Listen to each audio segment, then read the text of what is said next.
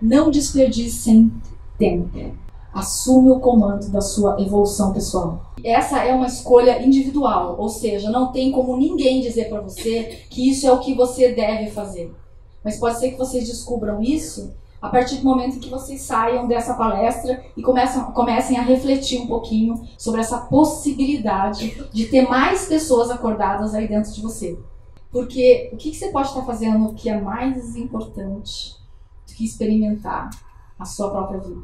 Então eu desejo que vocês realmente façam excelentes escolhas, porque a vida é sobre escolher, gente. É a gente que escolhe a realidade que a gente quer viver. É a gente que constrói a realidade que a gente quer viver a partir das escolhas que a gente está fazendo, das pessoas que a gente está deixando viver dentro de nós.